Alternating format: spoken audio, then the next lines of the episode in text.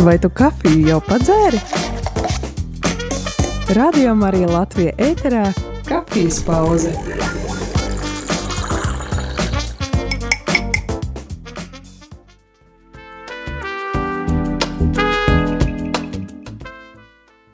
Labrīt, radio Marija klausītāji!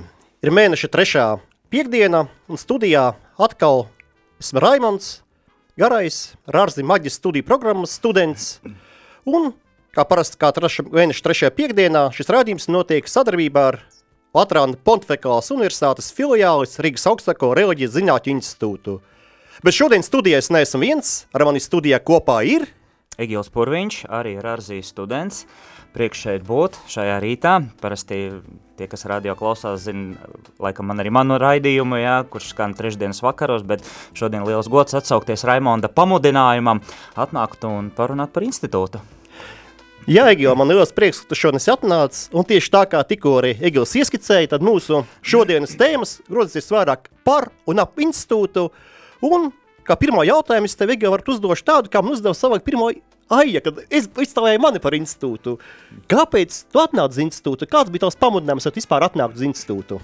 No vienas puses man laikam jāstāsta, ka varbūt tas es neesmu tas, tas uh, tas uh, paraug, paraugs students, ja, jo es mācos institūtā ar vairākiem pārtraukumiem, jo, uh, protams, var uzdot jautājumus, kāpēc tas tā ir, un, un, un varbūt tas mazliet tādu, tas iemesls, kāpēc es arī atsaucos piedalīties šajā raidījumā, mazliet arī tādu sniegt liecību, un varbūt tās arī iedrošinājumu tiem studentiem vai tiem, kas domā par institūtu, kas tas tāds ir, varbūt tās tādu savu redzējumu, kas, manuprāt, varētu būt no, noderīgs, bet mans ceļš institūtā sākās ļoti sen. es mācījos vairākiem pārtraukumiem, ja, bet pats interesantākais tas, kad uh, es tajā saskatu, zinām, dieva apredzību, uh, kurš, kurš mani vada un liek atgriezties, nevis pārtraukt studijas un, un pamest, bet iekšā tāds pamudinājums. Jo man pirmā profesija ir saistīta ar sportu, ar cīņu mākslām, 20 vairāk gadi es tajā, nu, tagad es gan, gan drīz vairs nemaz tajā vir, jomā nestrādāju, bet tā, ka es strādāju ar bērniem, man bija ļoti daudz grupas un, un, un, un daudz audzēkņu, un, un, un mēs, mēs bija treniņi, jā, un vienā brīdī es sapratu, ka es gribu dot uh, kaut ko vairāk bērniem, jauniešiem no sevis kā tādu, jo likās, nu, sporta, šī, šī, šī pasaule, cīņu mākslu pasaule, es kaut kur sevi esmu pat piepildījis, jā, un, un sapratis tās lietas, un savu sasniegumus esmu sasniedzis, sasniedzis, ja, uh, bija dzima sirdī tāds pamudinājums kaut ko dot vairāk, un es domāju, kas varētu būt tas, ka tā, tā vērtība, tas cēlums, ja, tas, tā, tas, tas, tā, tas devums, ko, ko varētu dot, un kas man būtu vajadzīgs, lai es varētu tai pievienotai vērtībai, neskatoties to, ka ikdienā es nu, darbojos tajā laikā, ja, dot vairāk, un es, tas bija arī posms, kad es diezgan aktīvi atgriezos baznīcas dzīvē, uh, Un es sāku meklēt, es sāku meklēt um, tos ceļus, veidus, izglītību, un, un skatījos gan Latvijas Universitātes teoloģijas fakultāti, gan, gan, gan dažādas citas, citus virzienus, un es atklāju, ka ir tāds institūts, wow, ir Latvijā Katoliskā universitāte, ja, kurā ir iespēja mācīties, un tas bija tāds spēcīgs impulss, uh, spēcīgs tāds, es domāju, Dieva pieskāriens, kas lika man, jā, stāties iekšā un, un sākt studijas, un, un, un neskatoties uz to, ka bija dažādi šie šķēršļi, tas ir ļoti interesanti, interesanti, jo, kā es teicu, jā, es, es nevaru lielīties, ka es esmu tāds nu, paraugs students, kurš uzsāk un pabeidz ar, ar augstiem vērtējumiem vai kā, bet, bet uh, neskatoties uz šķēršļiem, es joprojām jūtu šo, šo tādu dievu pamudinājumu iet šo ceļu līdz galam, jā, un um, tas pēdējais tāds moments vēl bija, sākās Covid laiks, un mēs ar ģimeni pirms Covid laika, no Rīgas aizgājām uz laukiem dzīvot diezgan patālu Valkas novadā, gandrīz 200 km no šejienes, no Rīgas, jā, un uh, Un Covid laikā es arī biju pieejams studijas attālināti. Jā, mēs, mēs man liekas, arī tur iepazināmies. Ar, jā, tā bija. Es pieslēdzos jūsu kursam, jā, es esmu pieslēdzies vairākiem kursiem, jā. Tāda astīte vēl palikusi, un kad tā astīte paliek, studenti droši vien zina, ka tu, tu uz vienu pusi, uz otru, tas jānāk kārtā šitas, jā, un tu pieslēdzos Raimonda kursam. Covid laikā atsāku intensīvi arī studēt, un sežot savos laukos, tas bija ļoti ērti. Man nebija jābrauc 200 km uz, uz Rīgu, jā, nedēļas nogalēs. Un, beidzās Covid. Un tajā brīdī, tajā brīdī bija tā, ka es gan darbi, gan, gan visa tā loģistika, braukšana, es tajā brīdī es domāju, kā es tagad apmeklēšu institūtu. Es īsti es tajā brīdī neredzēju, neredzēju iespēju, neredzēju iespēju, tas bija aizpagājuši gadu, ja, neredzēju iespēju, kā es varu turpināt. Un es zvanīju uz institūtu vadību, uz mācību daļu un prasīju, vai nav iespēja iespēja vai nav iespēja varbūt turpināt attālināt. Nu, institūtā pateica, nē, nu, diemžēl mēs atsākam klā, klātienē un visu. Un, un tas bija tāds pēdējais, pēdējais uh, posms, kad es atkal man pārtrūks studijas, visi mani cēlie nodomi, visas, visi mani ideāli, ja, un es esmu atkal palieku tā kā izsviests ārā. Bet šogad Eh, jā, tajā brīdī es nespēju sakārtot, nespēju sakārtot tīri to braukšanu, kas un kā, un kur es palikšu, un, un ko es, kā, tu, kā to visu salikt, jo arī ar mašīnu braukt, tas attālums ir diezgan liels, un, bet šogad bija interesanti, šogad atsāku studijas, un tiešām ir astīte palikusi, kas, kas jāizdara, Bet es atsāku studijas, un interesanti, ka vasarā bija tādi pamudinājumi, kas lika, nu, ej, dāri, ej, pabeidz, ja, ej, ej, ej, risini, ja, visu laiku tas institūts man tādā fonā, ja, jo arī tā, bija iepriekš tie pārtraukumi, vienmēr bija kaut kāda sadzīviski iemesli, vai nu darbs, vai ģimene, ja, un, bet visu laiku institūts ir fonā, un arī šovasar es satieku pasniedzējus uz ielas, kur saka, nu, nāc, tev taču tur, tur maz palīdz, davai, pabeidz. Santa tāpatās mums no, arī studē tagad maģistrā literatūrā, ja, un, un, un, un mācību daļā strādā. Ja. Viņš saka, o, tu, nu, gaidām tevi uz ārziņu, visu laiku tādi pamudinājumi, nāc izdari, nāc izdari. Un, es caur to redzu tādu dieva plānu, kad uh, viņš ir tas, kurš mūs vada, kurš vēl mums šo izaugsmi, kurš vēl mūsu uzplaukumu, ja, un ja tu esi ar ārzī, tam ir noteikti kaut kāda jēga. Un es domāju, ka tie studenti, kas mācās, man piekritīs, kad ir kaut kāds šis impulss bijis, kāpēc viņi mācās, ja, neiet runa tur par par kvalitāti, ja katra, teiksim, tur, tur labāks, gudrāks cilvēks vai, vai varbūt tas piepūls lielāks jāpieliek, ja, bet tāda, tāda pirmā atziņa no manis, ja tu esi uh, rarzī, tad tam ir kaut kāda jēga, tam ir kaut kāda dieva apredzība, jo tā nav uh, vienkārši, vienkāršā augstskola, ja, jo arī, tā, kad bija man tādi iepriekšējie pārtraukumi, viens bija dēļ darba, es, tas pirmais, kāpēc es paņēmu akadēmisko gadu, pēc tam es uh, man bija laulības, ģimenes dzīve sākās uh, aktīvi, ja es 14 gadu laulībā, man ir četri bērni, ja, un tas, tas arī zināmas rūpes, ja, un, un tas bija otrais iemesls, kas, kas, kas man vien, vienā brīdī pār, lika pārtraukt arī studijas, ja, bet uh, interesanti, kā ar Arzī, tu tā nevari tā, nu, ā, nu, iešu taču mācīties kaut kur citur, ja, nu, taču ir skola, citas augstskolas, varbūt kaut kādi kursi, vēl kaut kas, ja, es taču, es taču, es taču varu, ja, vismaz manā, manā tajā, manā ceļā, ja, lai vai cik viņi varbūt tās tāds, tāds neveiksminieka ceļš, jā, vai, vai varbūt tas es jau smējos, es tāds institūta kauna traips, jā, bet, bet es esmu godīgs, jā, jā, es, ja, tā kā es varu, es daru, jā, un, un, un tā, bet, bet jā, arī man bija šīs pārdomas, ja, ka varbūt tās kaut kur citur mācīties vai kā, un interesanti, ka es neredzu sevi citu augstskolā, ja, un vai citos kaut kādās izglītības, kaut kādās tajās jomās, virzienos, kurus vajadzētu, nu, labi, negāja ar arzī, vai iestāšos tur stradiņos, vai tur iestāšos universitātē vēl kaut kur, ja.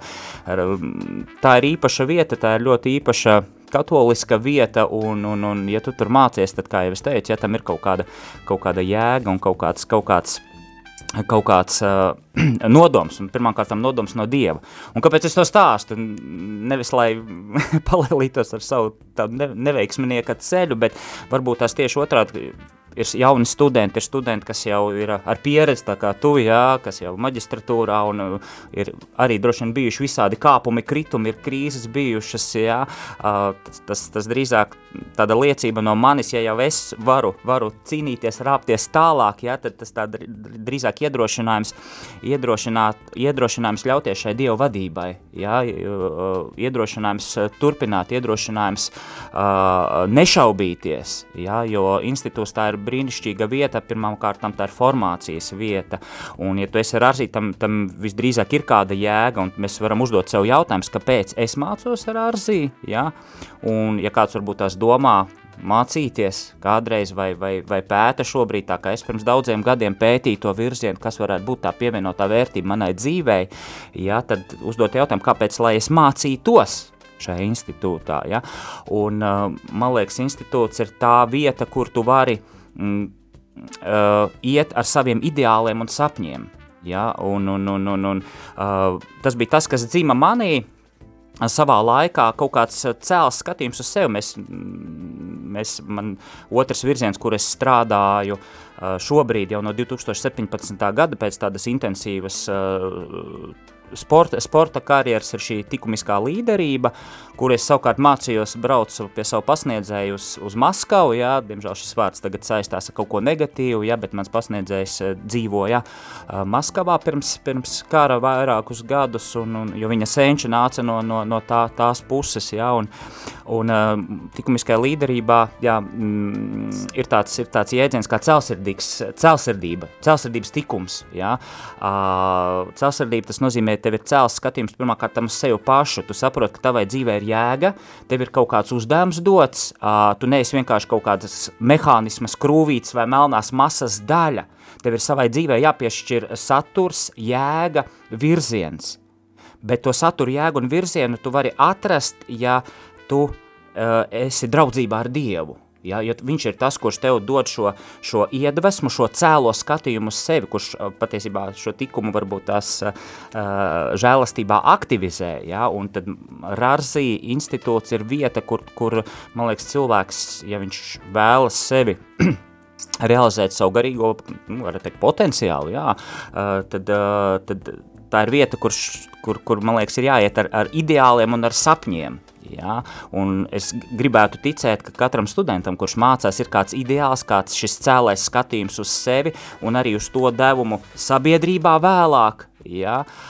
Vai šis sapnis, kāpēc es mācos? Ja? Kas ir tas, kas mani piepilda, kas dod to, mēs sakam, draivu, jā, jaunieši saka draivus, kas man dod draivu, jā, tāds ot, enerģiju, jā, passion ir, ir vēl tāds angliska vārds, jā, kā, kaisli mācīties, kaisli studēt, jā, deksmi, jā, deksmi studēt, un, un, un, un, un, un man liekas, tie, tie studenti, kas mācās ar ārzī, viņiem, viņiem būtu forši, ja būtu šie ideāli, šie sapņi, uh, kas, kas liek mesties ar, ar visu spēku studijās.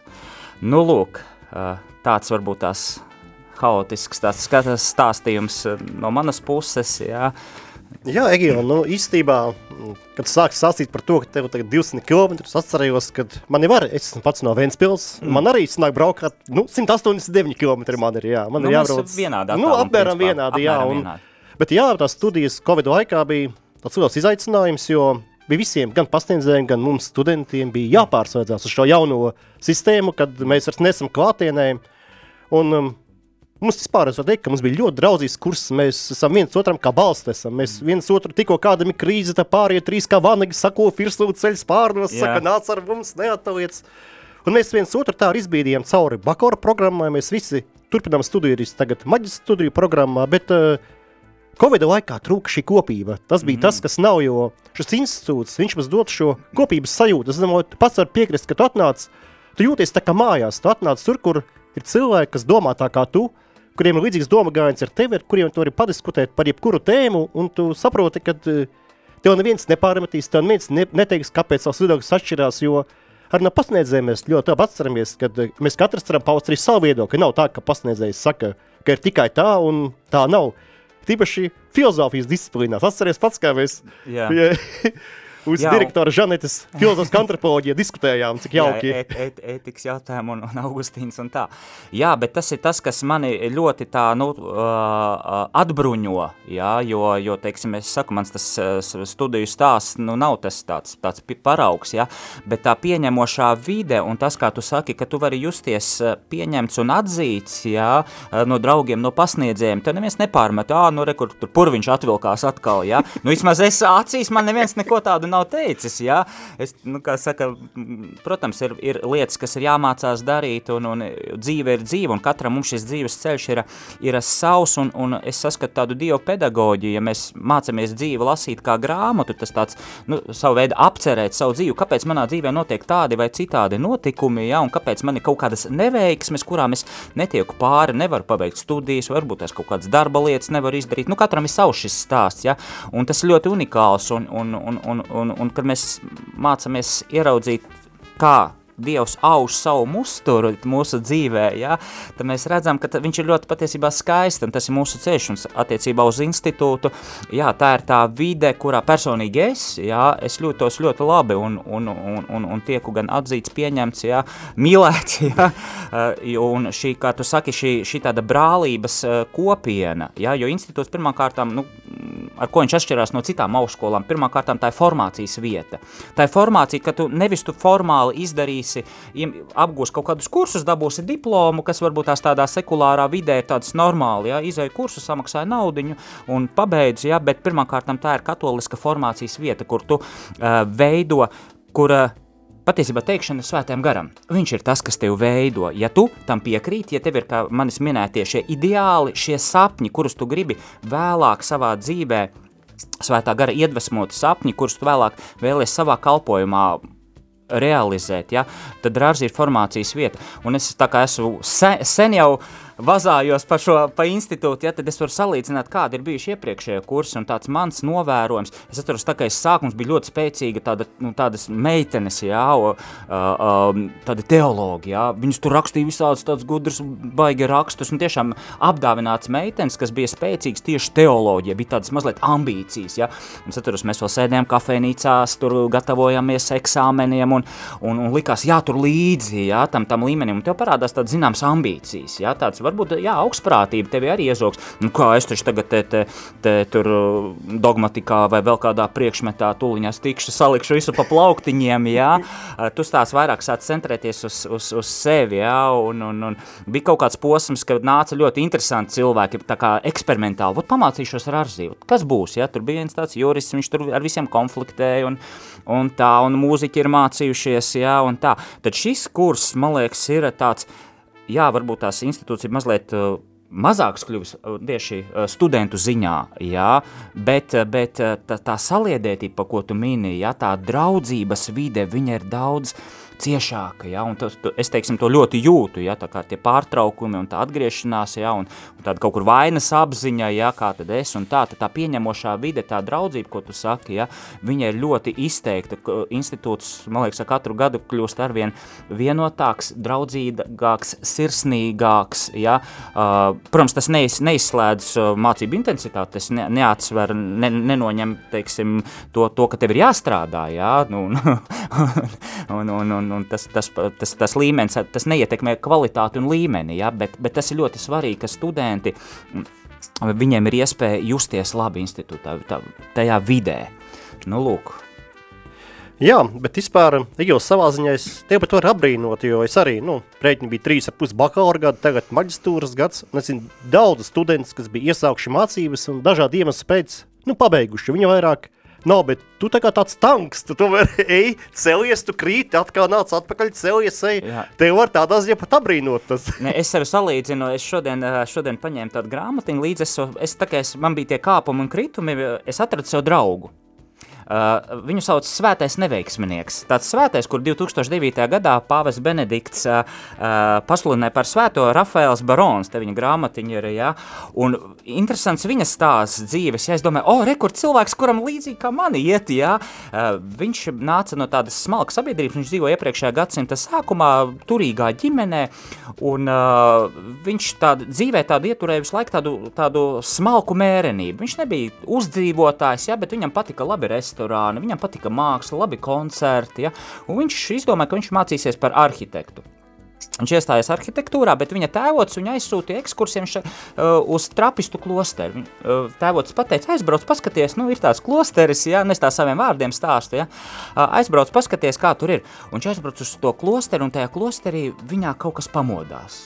Un viņš saprata, ka viņš, viņš saredzēja tas, ko es teicu, ja, par tiem ideāliem sapņiem. Viņš saredzēja tādu, tādu cēlu skatījumu uz sevi, uz savu dzīvi, ka viņš varētu dzīvi veltīt kaut kam skaistam, kaut kam patiesam, kas ir Dievs. Uh, tas, tā, tā viņa tā vīzija, un viņš, viņā pamodās visu, viņš, pār, viņš pameta arhitektūras studijas, aizgāja ja, no savas universitātes, ja, un viņš iestājās uh, trapistu klosterī, gāja šo formāciju, bet uh, viņam atklājās veselības problēmas. Un klostera vadība teica, ka nu, viņš nevar, nevar, nevar kļūt par mūku ar tādu veselību, nu, nekāds mūks no tevis nesanāks. Ja? Un viņi nolika virtuvē strādāt. Un uh, pagāja laiks, viņa veselība neuzlabojas, viņa aizsūtīja uz mājām. Viņš, viņu aizsūtīja uz mājām, viņš tā kā atlaba un līdzīgi varbūt tās kā es, viņš bija gatavs atgriezties, viņš bija gatavs turpināt viņa, viņa tas cēlais skatījums uz, uz to dzīvi, uz, uz tiem ideāliem, ja, uz, uz tādu mīlestību uz Dievu dzima, ja, uh, uh, nerimās, un viņš iestājās vēlreiz klosterī. Un uh, sākās, tas bija Spānijā, ja, sākās, sākās uh, pilsoņu karš, ja, un viņam pateica, ka uh, viņam ir jāiet projām, viņam ir jābūt kopā ar ģimeni. Viņu atkal izmet ārā no klostera. Trešajā reizē viņš stājās uh, klosterī, nu, atpakaļ gāja, gāja atpakaļ, un viņam tā veselība, viņam laikam cukurdiabēts, kaut kas vēl tur uh, klāt nāca, jā, uh, var grāmatiņā izlasīt. Te ir viņa vēstules un tāds īsts biogrāfisks apraksts viņa. Un uh, viņu ielika virtuvē atpakaļ strādāt, pateica, nu nē, nu tu esi pa švaku, jā, un, un tavu veselību, un viņš vēstulēs to raksta, viņš saka, nu, kad viņš meklē šo laimi, viņš saka, es esmu piederīgs klosterim, es esmu piederīgs, es nevaru būt mūks, jā, un redz, kā viņš atrada to dieva tādu apredzību, ka dievs no viņa noņēma visas viņa ambīcijas, varbūt tās visu to pieķeršanos tādam, tādiem, tādam skaistumam, ko tur klosteris, lūkšanas, tur rožu kronis, laudes vesperes, jā, un tā, ka dievs viņu nu, tā visu atbrīvoja, lai tieši viņš personīgi tiktos ar viņu, un, un viņš strādāja virtuvē, absolūtā, varētu teikt, nabadzībā, garīgā nabadzībā, ja? un viņš pats savās vēstulēs raksta, ka vienīgais, ko viņš var Dievam dot, ar ko viņš varētu, ja tagad būtu jāpiepilda Dieva valstība ar kaut ko, viņš saka, es varētu Dieva valstību piepildīt ar kartupeļiem un kāļiem. Tas ir vienīgais, vienīgā dāvana, ko es Dievam varu pasniegt. No manis mūks neizdevās. Arhitekts no manis arī nekāds nesanāca. Pasaulē es neesmu nekas. Garīgajā dzīvē nav man nekādas pabeigtas arī izglītības, un, un viņš nav neordinēts kā priesteris, nekas, viņš, tāpēc viņš sauc svētais neveiksminieks. Nu, lūk, kāpēc es to stāstu, jā, tieši studiju arī tajā savā, savā mētāšanās laikā, jā, es, es, viņu, es viņu atradu kā kā savu draugu, ja, kurš cilvēks, kurš uzticīgs tiem ideāliem, tiem sapņiem, ja, bet, bet nu, viņš, viņš arī agri nomira.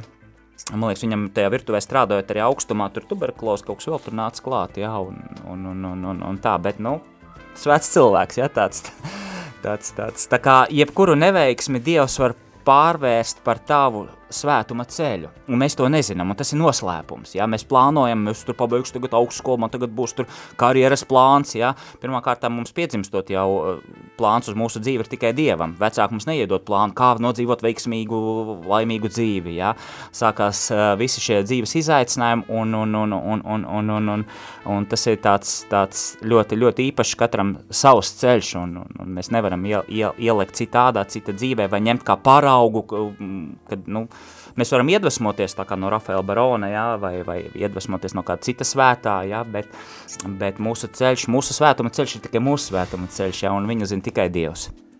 Jā, paldies, Segija, ka tu padalījies ar savu pieredzi par svēto, kad esi atradis savu svēto, jo pareizi virs svētie tāpēc nozaruši savu dzīvi tā, lai mēs varētu tiekties un sasniegt savu svētumu kopā ar viņiem, jo viņi mums kā piemērs ir, kas mums palīdz arī savas dzīves sakārtot, un tiešām prieks, ka tu šitā padalījies, un interesanti, jā, ka tu atradi tieši tādu svēto, kas tā kā lika tev viņā pamanīt arī kaut kur pašam sevi. Mm. Bet tagad, domāju, mēs iesim nelielā pauzītē, paklausīsim kādu skaistu dziesmiņu, un tad pēc dziesmiņas turpināsim. Vēl mazliet parunāsim. Paldies!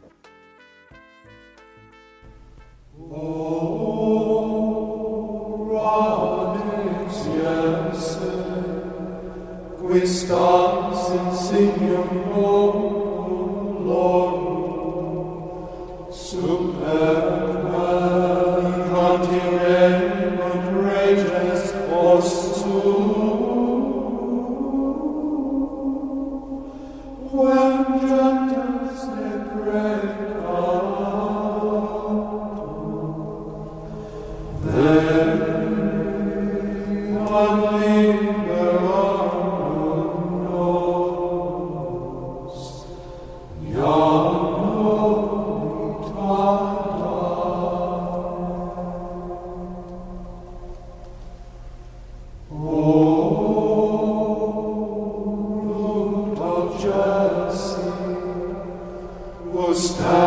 as a song.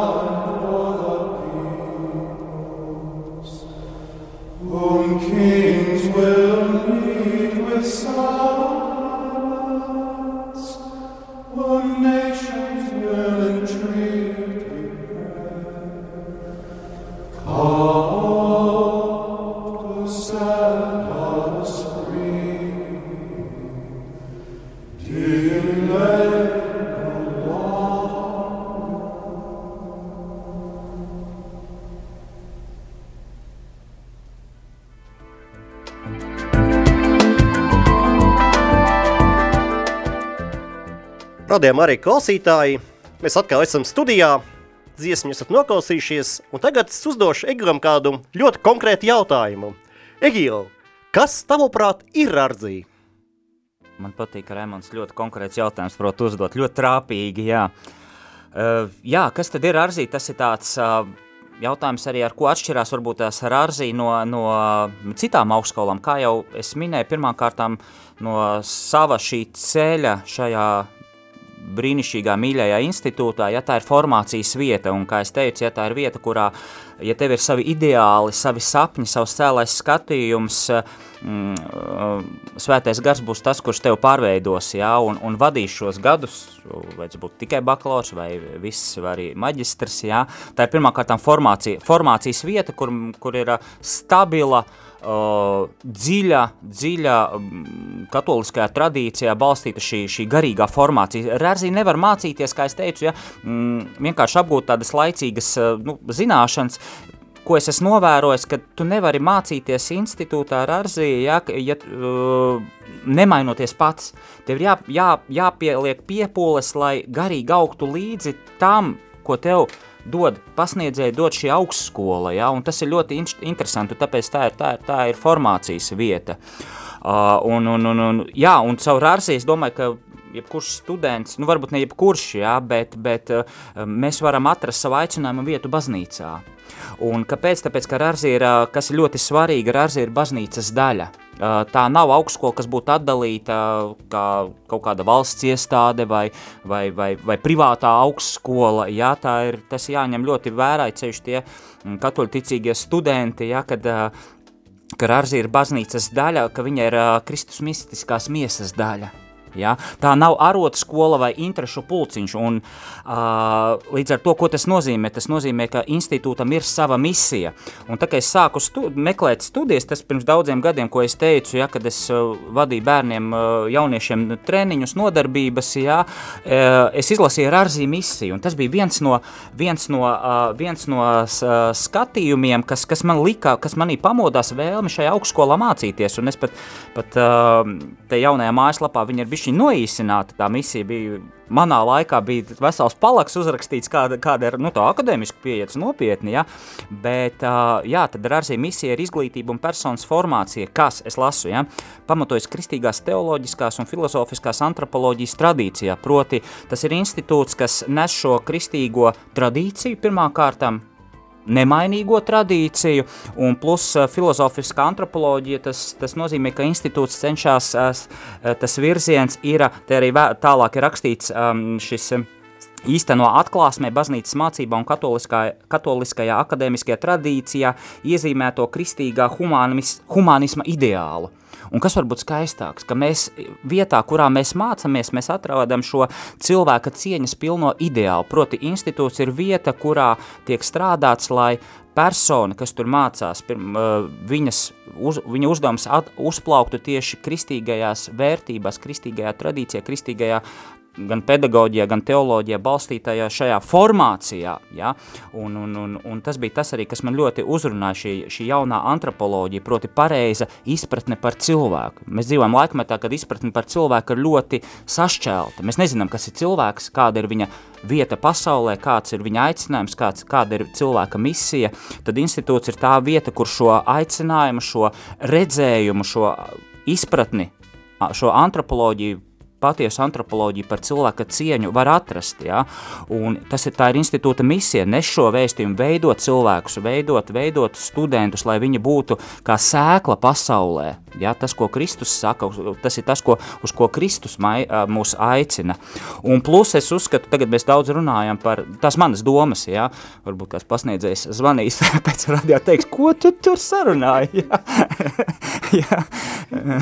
Institūta direktori, ja? pateiks, visu purviņu vairs nelaidiet. Bet nē, mēs tagad daudz runājam par, par sinodiālo ceļu, un es te vienu dienu mm, aizdomājos, braucot garo ceļu uz institūtu, aizdomājos, vai institūtam ir kāda saistība ar, ar sinodiālo ceļu. Un manuprāt, protams, ka ir, jo mēs, sinodi, sinodiālais ceļš, tas ir ceļš, kuru mēs ejam kopā, ceļš šajā laikmetā, kad kad uh, pasaule ir sašķelta gan kara situācijā, gan vērtību ziņā, gan, gan tāds apjukums cilvēka identitāte, nesaprast, kas es esmu un kāda ir mana vieta pasaulē, tad, tad uh, Rārzi ir ļoti, man liekas, manuprāt, saistīts ar šo sinodiālo ceļu, un mēs, tas ir ceļš, kuru mēs ejam baznīcā kopā. Un tā kā institūts ir baznīcas daļa, tad mēs kā studenti kopā ar pasniedzējiem, kopā ar visu baznīcu ejam šo ceļu.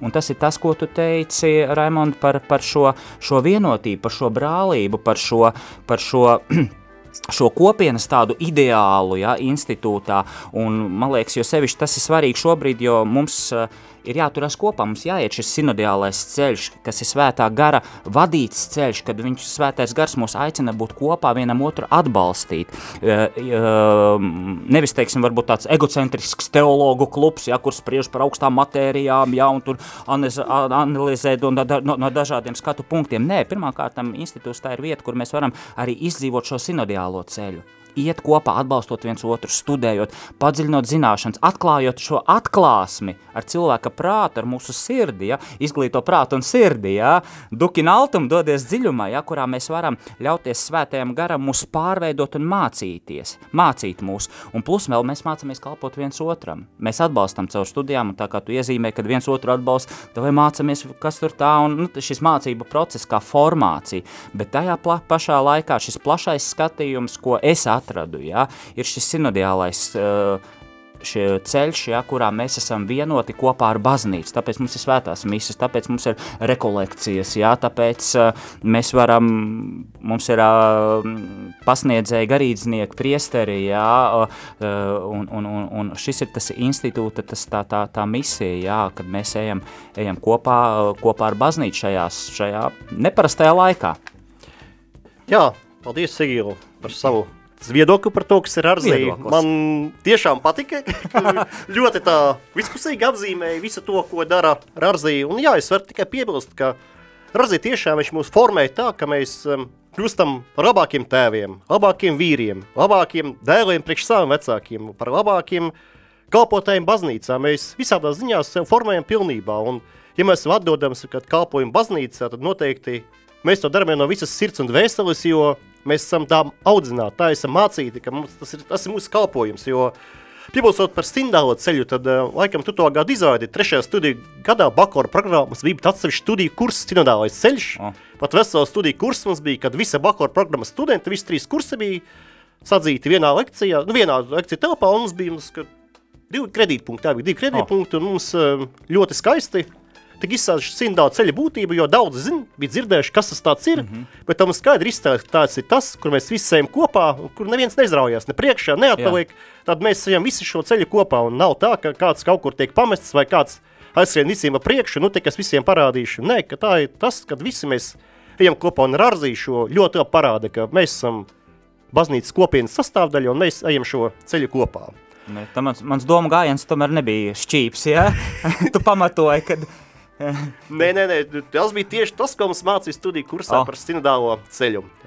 Jā, bet Egīla, es zinu, ka um, varbūt to arī dzirdējis, ka dažkārt Rārza virzienā tiek izteikta paust dažāda kritika varbūt par to, gan ka studenti, kas zina, turienes ir teiks, kāds varbūt kādreiz augstprātīgi atnāk turienes, varbūt to, ka tur jau neko nemāca, tikai gudri pesteļot vēl kaut ko, visādas tās, varbūt pastāst, kā tu uzskati, kā, kā tad ir patiesībā, no tā viedokļa. Nu, jā, kritikas jautājums ir dzirdēts dažādi pa šiem visiem gadiem arī no malas, nu vispār baznīcas vide ap, ap, ap, apgrožoties, jā, apbružājoties, jā, ir dažādas, dažādas kritikas dzirdētas, jā, un vienmēr es tā aizdomājos, uh, nu kāds ir tam pamatojums, jā, nu, teiksim, es dažus punktus tikai tādus kritikas, uh, kas ir dzirdēt par institūtu izgaismošu, ko, ko es esmu piefiksējis, ja, nu, pirmais, ka, ka tā, tāda noslēgusies sevi konservatīva kopiena, ja, nu, tur savācās katolīši, ja, kad saka arī tur teoloģiski viss tā, ja, ka viņi paši par, par sevi, ja, mm, vai tas tā ir?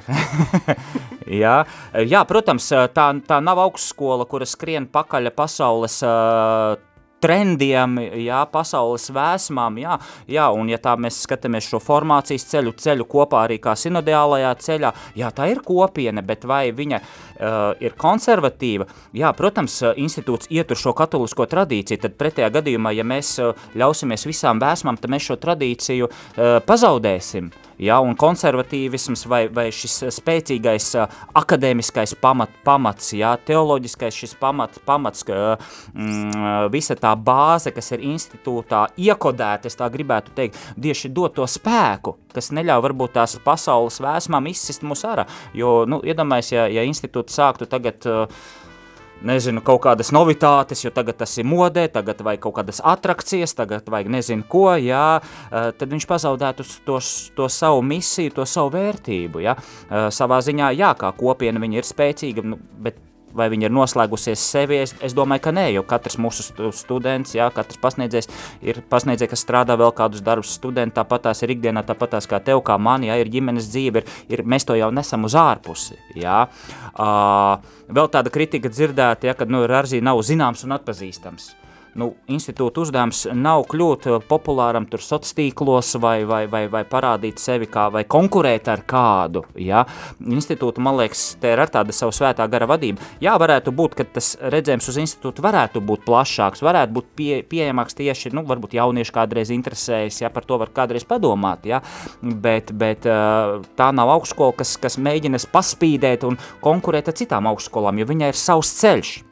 Jā, un, un, un, un tā. Nu, jā, ir dzirdēts, ka tur studenti ir dažādi, ja tur dīvainīši vai tur, tur, tur, nu, tur nediskutē savā starpā, ka mūs tur, tur es pat esmu dzirdējis, ka nu, mūs tur tiešām kaitas cērpi, jā, nu, tas tās, nu, pilnīgi tāds, tāds neizprotošs, varbūt tās um, cilvēks, kurš no malas kaut ko pagrāb, jā, un paķer, jā, mm, man liekas, kā jūs, tā kā mēs runājam, jā, studenti, mums ir vesela brālība, ja, un mēs viens otru atbalstam un katru, katru pieņemam. Mēs visi esam, kā man viens draugs teica, mēs visi esam mazi meža dīvainīši, ja, bet mūsu uzdevums ir būt kopā un mūsu uzdevums ir atbalstīt, ja, un ja kādam, nu, kaut kas nepatīk, ir taču visādi citādi klubiņi, kopienas un augstskolas, kurās var atrast, kurās, kurās nav šie dīvainīši, ja. Uh, jā, mm, un tad ir tas jautājums par institūtu arī, uh, man sanāca četri punkti, ja, pieci man kopā esmu saskaitījis, ja, par to kritiku, ja, kad, nu īsti studijām bi nav bijusi jēga. Ir, diemžēl, arī studenti, ir, kuriem esmu nu, runājis, ja, kuri ir pateikuši, ja, ka, nu jā, es pabeidzu ar, zījā, bet, nu, īsti man tas neko nedeva, ja. Tad jautājums, kāpēc tu mācījies, ja, vai tu atklāji studiju laikā to savu ideālu, kāpēc mācīties, šo savu sapni, šo savu svētā gara doto sapni, šo ideālu, pēc kā tiekties. Man ļoti labi patīk pāvesta Franciska uzruna, tas tā apostuliskā vēstule jauniešiem, Kristus vivit, ja, ka viņš saka, ļaujiet uh, atdzīvināt svētām garam jūsu sapņus un ideālus. Ja? Un, man liekas, institūts, kā jau sākumā minēju, tā ir vieta, kur tu to vari realizēt. Un, ja tu pabeidz un tu redzi, ka tev nav bijusi jēga, tad varbūt tu neesi atradis savu aicinājumu, savu ideālu studiju un savu sapni. Jo mēs taču mācāmies, lai, lai, lai paši uzplauktu, lai, lai pēc tam šos cēlos mērķus realizētu savā dzīvē, neatkarīgi no mūsu aicinājuma. Tā ir formācijas vieta, kur pēc tam tas nenozīmē, ka tu uzreiz pēc studijām tikai jābūt kapelānam, tev ir tikai jābūt, kas tur vēl ir, ko, ā, pastorālais konsultants, ja, nē, tas ir šaurs skatījums. Es absolūti, teiksim, šobrīd neredzu tur, es zinu, ka, da, ka daudz puiši mācās uh, ar mērķi kļūt par par precētajiem diakoniem. Es teiksim, sevi šo aicinājumu šobrīd vismaz nejūtu, ja? bet tas formācijas veids man ļauj pasaulē realizēt citus, tā kā es ar to likumisko līderību esmu saistīts, ja? ar to institūtu. Tas ir lekcijas, tā ir akadēmiskā bāze, tā ir spēja nest vērtības tālāk citiem cilvēkiem, vienalga, vai tu kurā vidē tu strādā. Jā? Tā kā teikt, ka tas nav bijis jēga vai nav perspektīvas, Rarzī nav turība. Jā? Turība piedāvā perspektīvas, biznesu, nopelnīt miljonu un, un izveidot uh, karjeru. Nē, Rarzī piedāvā izveidot savu garīgo karjeru, jā? augt pretī Dievam un otram cilvēkam. Jā, Egīlas, tev pilnīgi piekrīti, ka tieši tāda ir Rārzī pamata formācija, ka viņa mūs veido par to, kas mēs esam, jo pārsvarā šeit atnāk, tu pats pelnījis pārsvarā atnāk nobrieduši cilvēki, kas zina, kāpēc viņi grib atnākt, viņi zina, ko viņi nāk, un tie, kas atnāk, ai, nu varbūt pamēģināšu, tie parasti arī pirmā, pēc pirmā gada arī parasti pazūd, viņi mm. vairāk nav. Un vēl jā, no kritikas varbūt nedaudz um, Es esmu dzirdējis nelielu kritiku tieši no mūsu izglītības programmas studentiem. Dažkārt arī līdzīgi, kā saka, ka, ai, nu ko te es te neko īpaši neiemācījos. Bet um, varbūt ir problemātika tajā, ka viņiem netiek mācīta šī filozofija. Tāpēc atceries, jo filozofija mums ved pie teoloģijas izpratnes. Ja mēs, mums apakšā nav filozofijas pamatu, varbūt dažkārt ir grūti saprast to teoloģiju uzreiz. Ja tu apakšā nav tas background sauktais, mm. nekāds, tu varbūt uzreiz arī nespēji tā izprast visu to, ko tev sniedz Rarzī, bet uh, tieši bakara programma ir tas unikālais instruments, kur ir, tā programma ir tik vispusīga, ka tev iemāca visu filozofiju, dogmatiku, tev iemāca teoloģiju, tu psiholoģiju, restīvi tu apgūst visu šīs zinātnes, iemācies to visu kopā, pēc tam sasaistīt un izmantot savā dzīvē. Un pat, ja Dažkārt ir jā, ka varbūt kāds pabeidz, un viņam pat ar pašiem liekas, ka viņš nekur nav redzams, ka viņš, jā, viņš nav konsultants, viņš nekalpo draudzē. Mm. Bet tas jau nekur nepazūd. Viņš tāpat viņš tās vērtības nodos savā ģimenei, pat neapzinoties to. Viņš atdos saviem bērniem, viņš nodos jā. tālāk. Un tik un šā šī formācija nebūs bijusi velta, jo jebkurā gadījumā ir mainījusies viņa attieksme pret apkārtējo pasauli, attieksme pret līdzcilvēkiem. Un teikt, ka tas neko nedeva, nu, man liekas, ka nebūtu īsti pareizi, jo trīs ar pus gadi jau nevar pazust tāpat vien. Tātad, nu, man, mans viedoklis tāds. Jā, un man ļoti patīk, vismaz tajā laikā, kad es stājos, eh, bija šīs pārunas, tagad arī ir institūtā stājoties pārunas, ja, un tad viens no šiem jautājumiem, ka uh, parasti pārunās ar mācību daļu ir, kāpēc tu gribi studēt, ja, un man liekas, tā ir atslēga, pirms tu lec iekšā, iekšā studijās, uzdot sev šo jautājumu, kāpēc es gribu studēt, kas, kas ir tas pamudinājums, tas impuls, vai kā es visu laiku šodien atkārtojos, ja šis ideāls vai sapnis, kāpēc es uh, vēlos izvēlēties. Bet tu pieminēji vienu tādu atslēgas vārdu, kas, ko es uh, arī no savas uh, liecības jā, varu pateikt, tas ir briedums. Uh, institūtā, uh, lai mācītos, ir vajadzīgs, vajadzīgs zināms briedums, un, un man, manuprāt, teiksim, es arī pa dzīvi esmu ab, abružājies, jā, jau, jau 40 gadi, bišķiņ vairāk uz šīs planētas, jā, uh, un, un, un, un ir zināms briedums, ka tu vari tiešām uh, uh, ar izpratni, ar tādu dziļumu mācīties, ar to pievienoto vērtību, ja, ar pamatojumu savā dzīvē. Jo tu zini, ka tev ir ģimene, tu esi daudz ko pieredzējis un, un piedzīvojis un, un apsities un apbružājies, un tu redzi, ka kaut kas institūtā ir tāds, kas tevi var nest tālāk un dot piešķirt, šai, piešķirt dzīvei saturu, jēgu un dziļumu. Jā, Egīlo, mūsu laiks diežuram studijā iet uz beigām, raidījums būs jābeidz, bet Tomēr adventa laiks. Tūlīt būs trešā adventa svētdiena, kad baznīcā visi ornāti būs rozā, nevis violēti. Varbūt kaut ko mēs varētu novēlēt radio klausītājiem saistībā ar šo skaisto gaidīšanas laiku. Jā, nu, tūlīt mēs dzirdēsim daudz uh, sprediķus un rakstus un uzrunas par, par Kristus bērniņu un, un par, par atnākšanu, jā, un, un katru gadu mēs, mēs tam pieskaramies un mēs sevi uzmodinām šīs cēlās, cēlās jūtas skatīties un apcerēt, bet uh, tas, ko pats personīgi es šogad uh, šajā adventa laikā apceru, tas ir uh, maigums maigums, kas nav saistīts varbūt tās ar baltiem puķa, pūkainiem kaķīšiem jā, un rozā lentītēm, bet maigums ar kādu dievs nāk pie mums. Uh, maigums ir tāda īpašība, tā ir, tā ir žēlastība, ar kuru Dievs vēršas pie mums. Uh, maigums ir mm, tas, ko mēs varam skatoties uz Kristus, Kristus bērniņu, kurš guļ silītē, ieraudzīt, kā viņš nāk pie mums katra ar maigumu.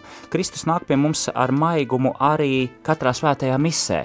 Ja mēs parasti asociējam žēlastību, ja, tas ir tāds kā lietus, ja kaut kas tāds, kas nogāžas pie mums, tad uh, Dieva klātbūtne, kas vēršas personīgi uz katru no mums, ir ļoti maiga. Un tad es aicinu... Mm, atklāt šo maigumu, atklāt šo maigumu pirmām kārtām savā dzīvē, maigi paskatīties uz savu dzīvi, nevis analizēt, nevis ķidāt, nevis uh, pieiet ar tādu vardarbību pret savu dzīvi, bet paskatīties ar maigumu, būt maigam pret sevi. Uh, Es aicinu būt maigam arī draudzībā vienam pret otru, jo maigums ir draudzības viens no aspektiem. Kad mēs esam maigi viens pret otru, mēs kļūstam jūtīgi pret otra cilvēka vajadzībām. Mēs pamanām viņa katra cilvēka, tuvā cilvēka šīs vēlmes, šo, šīs noslieces, šīs, šo skatījumu, viņa unikalitāti, viņa dvēselē. Un es aicinu mm, atklāt maigumu, ar kādu Dievs nāk pie mums, jo viņš nāk pie mums uh, uh, gan kā mazs bērniņš Ziemassvētku laikā uh, ar šo bērna maigumu, bet tajā pašā laikā dieva, dieva, dieva smalkums, maigums ir, ir, ir vērsts uz mums, uh, aicinot uh, būt viņa draugam. Un tā ir maiga draudzība. Nu, lūk, tāds maza, maza tāda apcere. Jā, nu man kā šis um, adventāks tieši šī gada adventāks tāds vairāk saistās tieši ar piedošanas tēmu, tātad, nu, kad ir jāpiedot varbūt visiem, ir jāatož viss, kas ir bijis, Un jāpiedod arī cilvēkiem, varbūt kādiem, kas varbūt kaut kur dziļi sirdī neapzināties, ka palicis šis apvainojums, vēl kaut kas, ka ir jāpiedod. Vienkārši ir jāspēj pateikt, ka es tev piedodu un es atlaižu, jo tas vienkārši paliks drīz daudz vieglāk gan cilvēkam, kas šo piedošanu sniedz, gan arī tas, kuram tiek kaut kas piedots. Tas būtu ne mans puses. Bet, protams, ka var atgādināt radio klausītājiem, ka šis rādījums var izskanēt tikai pateicoties jūsu ziedojumiem, tāpat kā vispārējiem mūsu rādījumi, tāpēc arī mēs pateicamies par jūsu atbalstu. Tas ļoti nozīmīgs priekš radio Marijam. Nu, un šī brīdī mums no jums ir jāatvadās, un rāza rādījums skanēs atkal janvāra 3. piekdienā, un studijā atkal būs kāds no Rarzī, kas turpinās dažādas tēmas. Paldies par uzmanību! Paldies katram. reizei! Paldies!